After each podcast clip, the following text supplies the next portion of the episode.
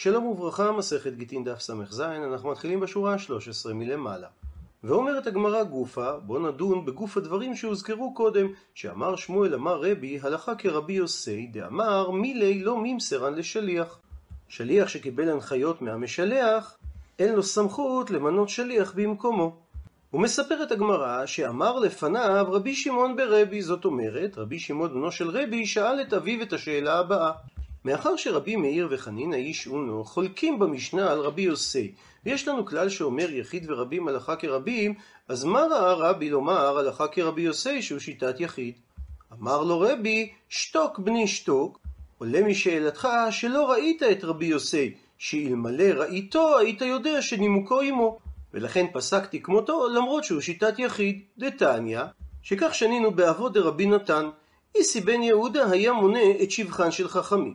רבי מאיר חכם וסופר, כפי שאומרת הגמרא במסכת סוטה, שרבי מאיר לבלר היה, רבי יהודה שבחו שהיה חכם לכשירצה. ואין הכוונה, כמו שהמורה אומר לאבא של התלמיד, שלבן שלך יש פוטנציאל והוא יהיה חכם לכשירצה, אלא הכוונה שכשהיה רוצה להיות מתון ומתיישב בדבריו, לא היה מה שהיה מונע ממנו והוא היה חכם באותו זמן. רבי טרפון גל של אגוזים, מה הגל של אגוזים? אדם נוטל אחת מהם והם כולם נקבצות ונופלות זו על זו כולן, כך רבי טרפון, אם בא תלמיד ושאלו דבר, הוא היה מביא לו ראיה מהמקרא, מהמדרש, מהמשנה, מההלכה והאגדה, הכל ביחד. רבי ישמעאל חנות מיוזנת, מסביר רש"י שהכוונה שיינה מוכן בתמיד, שאין החנווני צריך לומר ללקוחות תמתינו ואביא לכם. אלא שהכל נמצא זמין, וכך אם נצרך אדם ללמוד מפיו של רבי ישמעאל, הדבר היה מזומן לו ותלמודו ערוך בפיו. רבי עקיבא אוצר בלום, ומצטט רש"י את ההסבר מאבות דרבי נתן. למה היה רבי עקיבא דומה? לעני שנטל קופתו ויצא לשדה, מצא שעורים קצר ונתן בה, מצא חיטין נתן בה, וכן פולים וכן עדשים, וכשבא לביתו בירר כל מין ומין לעצמו. כך רבי עקיבא כשלמד מרבותיו, הוא שמע דבר מקרא מרבותיו, ואחריו הלכה, ואחריו מדרש, ואחריו אגדה, נתן ליבו לחזור אלינו לגורסן, עד שהיו סדורים בפיו, ולא אמר אלמוד מקרא לעצמו, מדרש לעצמו, אבל כשנעשה חכם גדול, עשה כל התורה מטבעות מדעות, זאת אומרת, סידר את המדרש, ספרי וספרה לבדן, ושנען לעצמו לתלמידיו, והלכות לעצמן, ואגדות לעצמן. ונראה בעיניי, אומר רש"י, שהמשמעות של המילים אוצר בלום, שהכוונה לאוצר סגור, שיש בו מחיצות, כמו שעושים בתיבות גדולות, ליתן את החיטין בתא הזה מכאן, ואת השעורים בתא הזה מכאן, ואת העדשים בתא הזה מכאן. רבי יוחנן בן נורי, קופת הרוכלים, כשם שרוכל כשהוא בא לעיר, שואלים ממנו, האם יש לך אפרסמון עמך? והוא אומר כן. האם יש לך פלייטון עמך? והוא אומר הין, כי נמון עמך, אומר הין, כך אם נצרך אדם לשאול דבר במקרא, היה רבי יוחנן בן נורי משיבו, וכן בגמרא, וכן במדרש, וכן באגדה. ואין שבח זה דומה לשבח של רבי עקיבא, שהוא נתן ליבו תחילה ולמד הכל מבולבל ואחר כך סדרן. רבי אלעזר בן עזריה, קופה של בסמים, שזה דומה לקופת הרוכלים, אלא שהרוכל, מתוך שאומנותו לכך, הוא מרבה מינים יותר וקושר כל אחד בצרור לבדו להיות מזומן לשואלו. וקופת בסמים של אדם רגיל לעומת זאת, יש בה פחות מבחר. משנת רבי אליעזר בן יעקב, קו ונקי, הוא לא לימד הרבה כשאר חבריו, ובכל זאת, מה שהוא היה אומר בבית המדרש, נקי הוא. זאת אומרת שהלכה כמותו לעולם. רבי יוסי נימוקו עמו, שכל דבר שהיה אומר היה מנמק. ולכן פסק רבי הלכה כמותו. רבי שמעון תוכן הרבה ומוציא כמעה. זאת אומרת שהוא למד הרבה, אבל היה מוציא רק מעט. טענה והסבירו את הדבר בברייתא הבראה, שהוא היה משכח כמעה. היה שוכח קצת מתלמודו, ומה שמוציא אינו מוציא אלא סובין. שאותו מעט שהוא שכח מתלמודו, הוא לא שכח אלא דברים שלא נראו שהלכה כמותן. וכן אמר רבי שמעון לתלמידיו, בניי שנו מידותיי, זאת אומרת, לימדו את תורתי, שמידותיי תרומות מתרומות מידותיו של רבי עקיבא. שהתורה שאני מלמד אתכם, זה התורה המובחרת מתוך עיקרי משניותיו של רבי עקיבא. ברירה אחר ברירה. וחוזרת עכשיו הגמרא גופה, לדון בגוף המאמר שהזכרנו קודם. אמר הבעל לשניים, אמרו לסופר ויכתוב ולפלוני ופלוני ויחתמו. אמר על כך רבונה שאמר רב שאומנם גט כזה כשר, בכל זאת ולא תעשה זאת בישראל לכתחילה. אמר לי שאל אולה לרב נחמן, ואמרי לה, ויש אומרים שרב נחמן שאל את זה לאולה, הרי מאחר דקשר הגט הזה, אמי אז מדוע לא תעשה זאת בישראל לכתחילה? ענה לו על כך, אמר לו אולה, מפני שחיישינן שמה האישה תזכור עדים, כדי שהם יאמרו בשם בעלה לסופר לכתוב את הגט ולעדים לחתום עליו. מקשה על כך הגמרא, ומי חיישינן לדבר כזה? והתניא. והרי שנינו בברייתא במסכת יבמות, שעדים החתומים על שדה מקח ועל גט אישה לא חשו חכמים לדבר זה, שמאחר שמכירים את חתימתן של העדים, לא חששו לומר שהעדים שקר חתמו. מבארת הגמרא שבמקרה שלפנינו כן חששו שהם ישקרו, מפני שמעשה לא עבדי, אלא רק דיבורה כאמרי. יש הבדל מהותי בין מעשה לדיבור. כאשר אדם עושה מעשה הוא חושש שיתפסו אותו, ולכן אין חשש שעדים חתמו שקר או העידו שקר. מה שאין כן, כאשר אדם מדבר, הוא לא פוחד שיתפסו אותו על כך. הוא יכול לטעון, אולי לא הבינו אותו, אולי הוא לא אמר כך, ולכן קיים החשש שהוא יאמר לאחרים לעשות, ואחרים סבורים שהבעל ציווה כך. וממשיכה הגמרא ומביאה מקרה דומה. אם הבעל אמר לשניים, אמרו לסופר ויכתוב את הגט, ואתם חיתמו על הגט. במקרה כזה, רב חיסדא אמר שהגט כשר ולא תעשה כן בישראל, רבא בר בר חנא לעומת זאת אמר שהגט הזה כשר ואין שום בעיה ותעשה כן בישראל. רב נחמן אמר שהגט כשר ולא תעשה, רב ששת אמר כשר ותעשה, רבא אמר שגט כזה כשר ולא תעשה, רב יוסף אמר שגט כזה כשר ותעשה. הפכנו דף ואיכא דאפיך להו, ויש שהופכים את דעותיהם של רבא ורב יוסף.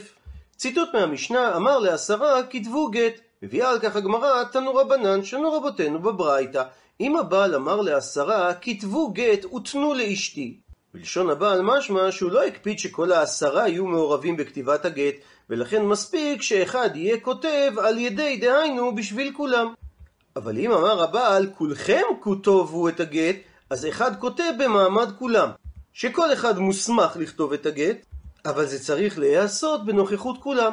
ואם הוא אמר להם הוליכו גט לאשתי, אז אחד מוליך על ידי כולם, דהיינו בשביל כולם. אבל אם הוא הדגיש כולכם הוליכו, אז אחד מוליך במעמד כולם, שכולם ילכו עמו. ועל כך איבאיה להו נשאלה להם השאלה הבאה, כאשר מנע אותן הבעל מהו הדין? שאומנם הוא לא אמר כולכם, אבל הוא כן מנען א' ב' ג' וד' ואמר כתבו גט לאשתי.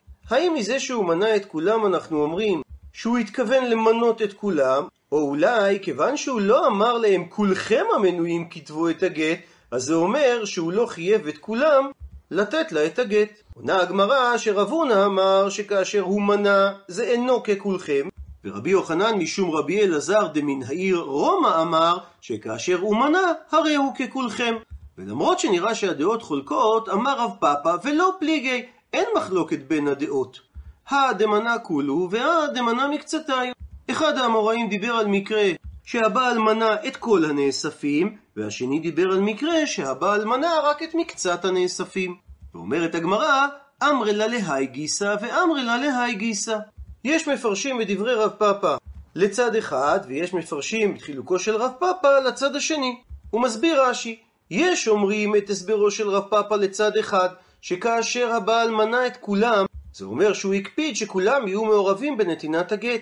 מה שאין כן, כאשר הוא מנה את מקצת הנאספים, הוא לא הקפיד, אלא על מי שהוא מנה בלבד, ושניים מאותן שהוא מנה צריכים לחתום על הגט, למעט את השאר שהוא לא מנה, שהם לא צריכים להיות מעורבים בנתינת הגט, וגם את כל האחרים שהוא מנה, כיוון שהוא לא מנה את כל הנאספים, הוברר הדבר שטורח הדבר עליו, והוא חדל מדעתו הראשונה שהוא רצה שכולם יהיו מעורבים בנתינת הגט, ולכן אפילו אותם שהוא מנע אינן צריכים לחתום, אלא רק מקצתן. כך שלפי ההסבר הזה, דברי רב הונא שמנע אינו ככולכם, תואם למקרה שהוא מנע רק מקצת מהנאספים, ודברי רבי יוחנן שמנע הרי הוא ככולכם, תואם למקרה שהוא מנע את כל הנאספים. ואמרי לה להי גייסה, ויש מסבירים את זה בדיוק להפך, שכאשר הוא מנע מקצת מהנאספים, הוא בעצם גילה בדעתו שעליהם הוא מקפיד שהם יהיו מעורבים בנתינת הגט, ולכן צריכים כל אלה שהוא מנע לחתום על הגט. מה שאין כן, כאשר הוא מנע את כל הנאספים, כיוון שהוא לא אמר להם במפורש כולכם, זה אומר שהוא לא הקפיד אלא לומר את הציווי בפני המניין הזה, ולא שיחתמו כולם.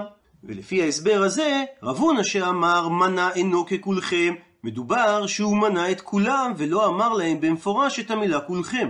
ורבי יוחנן שאמר מנע הרי הוא ככולכם, זה כאשר הוא מנע מקצת מהנאספים, וגילה בדעתו שמי שהוא מנע חייב להיות מעורב בנתינת הגט. ועוד באותו עניין מספרת הגמרא, התקין רב יהודה בגידה דכולכם. התקין רב יהודה בגט שאדם אומר במעמד רבים, ויש לחשוש שמה הוא יאמר לכולכם, והוא אכן מתכוון כולם ולא יחתמו כולם, ואז נמצא הגט בטל, שיהיו כותבים את הנוסח הבא בגט. כתוב הוא או כולכן או כל חד וחד מנכון, או חתום הוא או כולכן או כל טרי מנכון, או הובילו את הגט או כולכן או כל חד וחד מנכון.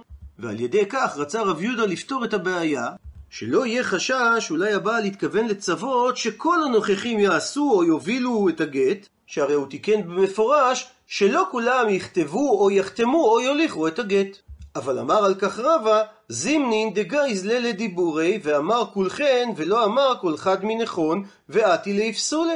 עדיין קיים החשש שלפעמים האדם יקטע את דיבורו, והוא יגיד רק כולכם, והוא לא יגיד את המשך התקנה שאמר רב יהודה כל חד מנכון.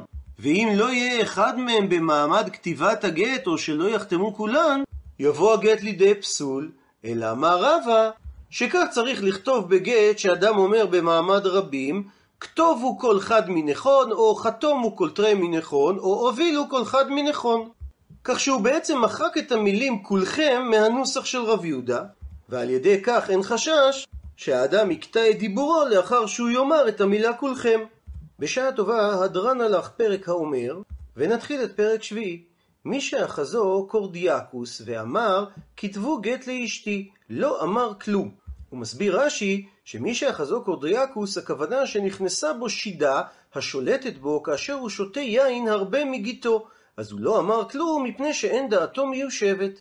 לחילופין, אם הוא אמר בהתחלה כתבו גט לאשתי, ואחזו אחר כך קורדיאקוס וחזר ואמר לא תכתבנו, אז אין דבריו האחרונים כלום. פרופסור יהודה לוי רוצה לזהות את הקורדיאקוס עם מצב של מחסור סוכר בדם בעקבות אכילה, שכנראה יש אנשים אשר אצלם אכילת מזון אשר בסוכר גורמת אחרי זמן מה לירידה חמורה של ריכוז הגלוקוזה בדם.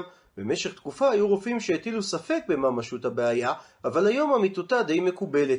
כנראה שכניסת הרבה גלוקוז על הדם גורמת לשחרור כמות גדולה של אינסולין, הגורם ספיגת הסוכר בכבד, פעילות הממשיכה זמן מה גם אחרי שהאיזון הושג, וכתוצאה מכך ריכוז הגלוקוז בדם יורד יותר מדי. למצב זה יש שתי השלכות מורגשות במיוחד: 1. מחסור סוכר במוח, 2. שחרור הורמונים נגדיים. ובמקביל לאלה הסימפטומים של מצב זה גם הם נחלקים לשתי קבוצות. הראשון, אלה הנגרמים על ידי ליקוי בתפקוד המוח. השני, אלה הנובעים מהפרשת יתר של הורמוני בלוטות על ידי הכליות. בקבוצה הראשונה נכללים סחרחורת, כאבי ראש, טמטום תהליכי המחשבה ובלבול שכלי, ובקבוצה השנייה מופיעים זיעה, רעידות, רגשי פחד וכו'. שתי הקבוצות הללו נראות לעתים במצב מחסור בסוכר בעקבות אכילה. אז זה מצב הדומה לקורדיאקוס גם מבחינת האיטילוגיה וגם מבחינת הסימפטומים הכוללים בלבול שכלי. מעניין שהטיפול המומלץ למצב זה הוא תזונה עשירה בחלבונים בצירוף מעט פחמימנים, שזה זהה לטיפול המומלץ בגמרא לקורדיאקוס. וממשיכה המשנה, אדם שנשתתק לא בגלל שאחזו קורדיאקוס, אלא שהוא נעשה אילם מחמת חולי. ואמרו לו, האם אתה רוצה שנכתוב גט לאשתך? והרכין בראשו, אז בודקים אותו 3 פעמים. אם אמר על לב לב ועל אל הן, הרי אלו יכתבו ויתנו. הוא מסביר רש"י שבודקים אותו בדברים אחרים, ששואלים לו דברים שהוא ראוי להשיב עליהם, ואם ראו שדעתו מיושבת, במשך 3 פעמים, שהוא הרכין את ראשו בתשובת לב על דבר שהיה ראוי להשיב עליו לב, ושהוא הרכין את ראשו בתשובת הין על דבר שהיה ראוי להשיב עליהם הין, אז ניתן לסמוך על הרמיזה שלו, וכותבים ונותנים את הגט לאשתו אם הוא הרכין על השאלה האם לתת גט לאישה הרכנת ראש שמשמעותה הין. ושואלת הגמרא, מהי הכוונה קורדיאקוס? עונה על כך, אמר שמואל, דנחתי חמרה חדתה דמעצרתה, שנשך אותו יין חדש שרק עכשיו סחטו אותו בגט. זאת אומרת שהוא שתה מיין חדש וטרי, והתוצאה הייתה בלבול הדעת. שואלת הגמרא, וליתני, אז שתאמר המשנה בצורה מפורשת מי שנשכו יין חדש, ומדוע נקטה המשנה את הלשון מי שאחזו קורדיאקוס? מתרצת הגמרא, הקמה שמלן, באה המשנה להשמיע לנו דהה רוחה קורדיאקוס שמה, שאותה שידה שנכנסת באדם על ידי שתיית היין הזה קוראים לה קורדיאקוס. שואלת הגמרא, למי נפקא מינה? מה זה משנה לי איך קוראים לה? עונה הגמרא, לקמיע, כדי שנדע לכתוב את שם השידה בקמיע, שאותו כותבים כדי להשביע את הרוח בשמו. ושואלת הגמרא, מה יסותי? מה רפואתו של המצב הזה? עונה הגמרא, ביסרא סומקא אגומרי, בשר הכחוש שצלו אותו על גבי גחלים, וחמרה מרקה, ויין שמזגו אותו בהרבה מים. וממשיכה הגמרא ברפואות שדומות לרפואה הזאת. אמר אביי, אמרה לי אם, שאביי היה יתום, והוא מספר מה אמרה לו האומנת שלו. לשים שבת יומא, חולי שאחזו מחמת חום בו ביום. זאת אומרת, אדם שחטף מכת שמש, התרופה זה קוזה דמיה, לשתות ספל מים. ואם מדובר על מכת שמש בתרי יומי, שנמשכת 2 ימים, הרפואה זה סיחורי, הקזת דם. ואם מדובר על מכת שמש בתלת היומי, שנמשכת 3 ימים, התרופה זה ביסרא סומקא אגומרי וחמרא מרקא, בשר כחוש שצלו אותו על גחלים ויין שמזוג בהרבה מים. ואם מדובר לשמשא עתיקתא, מכת שמש שנמשכת ימים רבים, הרפואה עבורה ליתא תרנגולתא אוכמתי, שיביא תרנגולת שחורה, ולקראה שתי וערב, ויקרא אותה לאורכה ולרוחבה, ולגלחי למציאתא דריישי, ויגלח את ראש החולה באמצעו, ולוט ואילווי, ונינחה אילווי עד דמיסרח, וישים את התרנגולת הקרועה על ראשו, עד שהיא תדבק שם. ולנחות וליקום במאיה עד צווארי, שירד ויעמוד במים עד גובה צווארו, עד דחל ישאל מה אילווי, וישאר שם עד שיחלש ליבו. ולימוד ולסליק ולהיטיב, ואז שישות, דהיינו ישחה ויעלה מהמים החוצה. וחוזרת הגמרא ואומרת, לשמשא, למכת שמש, אמרנו שהתרופה זה ביסרא סומקא אגומרי וחמרא מרקא, לאכול בשר כחוש שצלו אותו על גבי גחלים ולשתות יין שמזוג בהרבה מים. לטלגא לעומת זאת, שזה חולי הפוך, חולי שאחזו מחמת צנעה, צריך לאכול ביסרא שמינא אגומרי וחמרא חיה, בשר שמן שצלו אותו על גבי גחלים ולשתות יין חי, זאת אומרת יין שלא מזגו אותו במים. ואגב כך מביאה הגמרא את הסיפור הבא. רב אמם חסידה, כי הווה מצערין לי בי רש גלותא, כאשר העבדים של ראש הגולה היו מצערים אותו מפני שהוא היה חסיד ופרוש והחמיר עליהם בייסורים, הבו מגני לי עתלגה, היו גורמים לו לישון באופן כזה שהוא חלה חולי של צינון. למחר אמרו לי, מה הניחה לי למר דלייתו לי? הרי אדוני הצטנן, מה נוח לו שנביא לו לאכול? אמר רב אמרם לעצמו, הנה העבדים הללו, כל דאמינא להו, כל מה שאני אומר להם, מי פח אפחי, הרי הם יביאו לי את ההפך. ולכן אמר להו, אני רוצה לאכול ביסרא סומקא אגומרי וחמרא מרקא, בשר כחוש שצלוי על גחלים ויין שמזוג בהרבה מים. ואכן כפי שהוא העריך, הייתו להינו, הם הביאו לו בדיוק הפוך, ביסרא שמינא אגומרי וחמרא חיה, בשר שמן שצלו אותו על גבי גחלים ויין חי, שזה בדיוק מה שהוא היה צריך לאכול כנגד הטלגה שהוא חטף בלילה. שמעה על כך ילדה, אשתו של רב נחמן שהייתה בת הנשיא ואשת רב נחמן שהיה אב בית דין, והיא הייתה אישה מאוד חשובה, כפי שמוזכר בגמרא במספר מקומות, ומאילה ליה לבי מסותא, והיא גרמה לכך שיקחו לו לבית המרחץ, ומוקמלי במאיה דבי מסותא, והעמידו אותו במים החמים של בית המרחץ, עד מהפכי מאיה דבי מסותא והבו דמה, עד שצבע המים נהפך כצבע של דם, מחמת הזיעה האדומה שיצאה ממנו, בגלל הבשר השמן שהוא אכל והיין החי שהוא שתה. וקאי ביסרי פשיטי פשיטי, והוא נשאר כל כך הרבה זמן במים החמים עד שהיו על בשרו בהרות עגולות. זאת אומרת שאומנם מה שהוא אכל ושתה הועיל כנגד מכת הקור שהייתה לו, אבל ילתה הייתה צריכה לגרום שהוא יתרפא מהמאכלים הללו, על ידי שהוא היה הרבה זמן במים חמים, וכך יצא השומן והאלכוהול מן הקבוביות הזיעה שלו. הוא מספר את הגמרא שגם רב יוסף כאשר הוא הצטנן, היא עסק ברחיה, היה תוכן ברחיים כדי שזה יגרום לו להתחמם ולהזיע, וכן רב ששת כאשר הוא הצטנן, היא עסק בקשורי, היה נושא קורות ומסעות כדי שיתחמם ויזיע. ואמר על כך רב ששת, גדולה מלאכה שמחממת את בעליה. עד לכאן דף סמך זין. למעוניינים בהרחבה, הזכירה המשנה מקרה של אדם שנשתתק, שנהיה אילה מחמת חולי, שניתן לתת גט לאשתו, במידה והוא יכול לעשות סימנים עם הראש, שברור לחלוטין למה הוא מתכוון. וזה מזכיר יהודי מאוד מיוחד. רחמי מלמד כהן היה איש חינוך ישראלי, התפרסם במיוחד בעקבות מפעליו הספרותיים והאומנותיים, לאחר שהוא לקה במחלת ניוון השרירים, ALS. משנת 1999, לאחר החייאה ואשפוז במשך חודש וחצי בבית החולים הדסה עין כרם, הוא הפך למשותק כליל, מרותק לכיסא גלגלים, צמוד למכונת הנשמה. לא הייתה לו שום יכולת תנועה פרט לעיניו ואפאפיו. שליטתו במחשב באמצעות מצלמה העוקבת אחר תנועת העין, שני חיישנים, תוכנה מיוחדת ומקלדת וירטואלית, אפשרה לו לתקשר עם הסביבה, וכך הוא חיבר וכתב 10 ספרים שפורסמו. מלמד, שהיה צלם חובב, החל לצייר לאחר שלמד להשתמש בתוכנת פוטושופ. יצירותיו, עיניים בתנ"ך וצבעים בתנ"ך, זכו לתערוכות ברחבי הארץ ובארצות הברית, וכך הספיד אותו שכנו הרב אמנון בזק. עוד לפני שחלה היה רחמים עם איש חינוך למופת, בעל קול עדין וגישה חינוכית מלאה בסבלנות ובאהבה לכל. כשכנים במשך עשרות שנים, אהבנו תמיד לשוחח איתו. גם כילדים הוא תמיד התייחס אלינו ברצינות ובנעימות.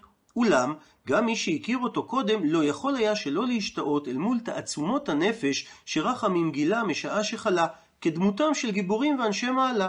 בשעה שגופו בגד בו כליל, רוחו התעלתה לעוצמות נפש שאין כדוגמתן.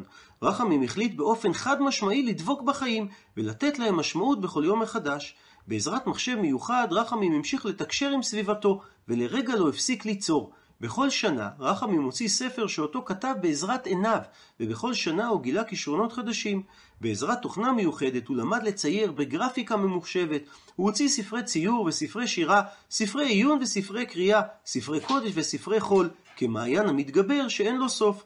הוא המשיך להגיע בקביעות לבית הכנסת, והמשיך לדבר עם כולם בעיניו בלבד, שהביעו כל כך הרבה, עד כדי כך שלא היה בכלל לו צורך במילים. כך הוא נותר בצלילות דעת מלאה, עד שהשיב את נשמתו לבורא.